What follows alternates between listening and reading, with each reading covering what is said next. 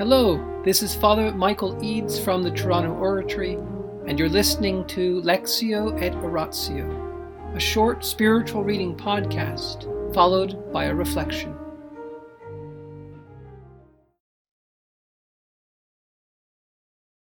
Mother Teresa, come be my light.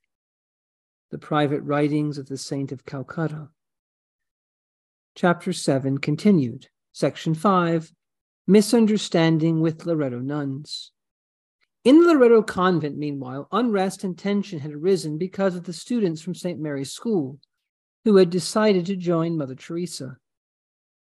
The support she initially enjoyed from her Loreto companions was curtailed by a warning from the Superior General. Mother Teresa confided to the Archbishop Mother General is afraid that I am a great danger to the Loreto nuns. So she has forbidden anyone to have anything to do with me. Every means has been used not to render any help to me. Every time a newcomer comes, there is anxiety felt at the Entally convent. That is why I have made provisions for the sisters to study at home for the matric and even senior training. With all they do to prevent them from joining, there are more and more girls wanting to join. I say nothing to anyone about Loreto. So even Mother Provincial could not find any such thing to make a remark. These misunderstandings occasioned by this alleged pilfering of vocations, added to the heaviness of her sacrifice. Yet she remained upright and charitable toward the Loreto nuns. In the name of the Father, and of the Son, and of the Holy Spirit. Amen. Angels of God, our guardians dear, to whom God's love commits us here, ever this day be at our side to light and guard, to rule and guide. Amen. Most Sacred Heart of Jesus, Teacher of teachers, have mercy on us. Saint Philip Neri, gentle God of youth, patron of thy own, vessel of the Holy Ghost, pray for us. In the name of the Father, and of the Son, and of the Holy Spirit. Amen.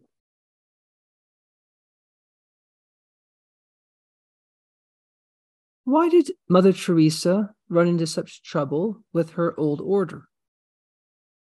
Well, there's a whole question of vocations.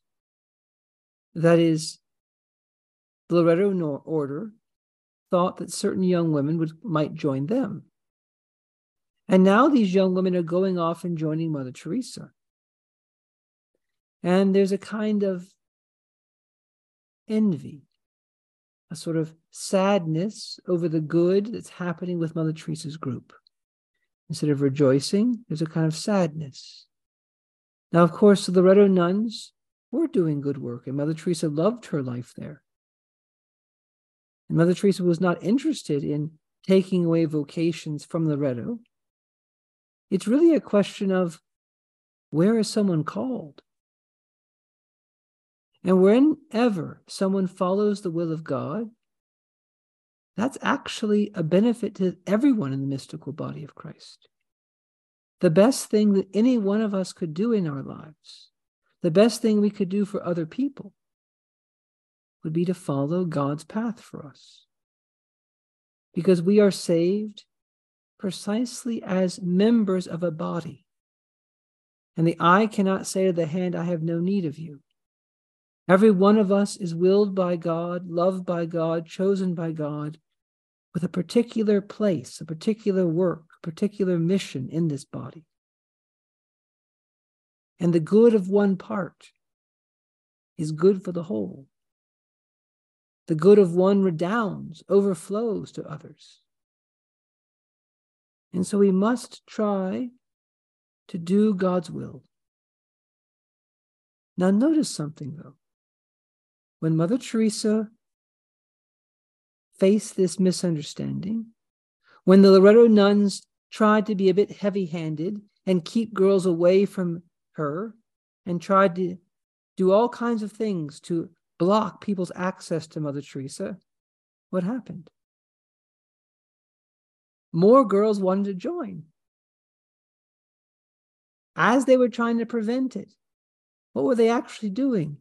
They were simply sort of increasing the interest. They were giving free advertising. They were making people wonder, what is Mother Teresa up to? And so, if something is not of God, generally we don't have to oppose it. Things that are not of God fall apart on their own. And if we're trying to do something, and if we really love something in the church, and we feel like it's being opposed, even by people in authority, well, maybe what's happening is similar to what happened to the missionaries of charity. The more they were opposed, the more people tried to block it, the more it flourished. Alleluia, alleluia, alleluia. In the name of the Father, and of the Son, and of the Holy Spirit. Amen.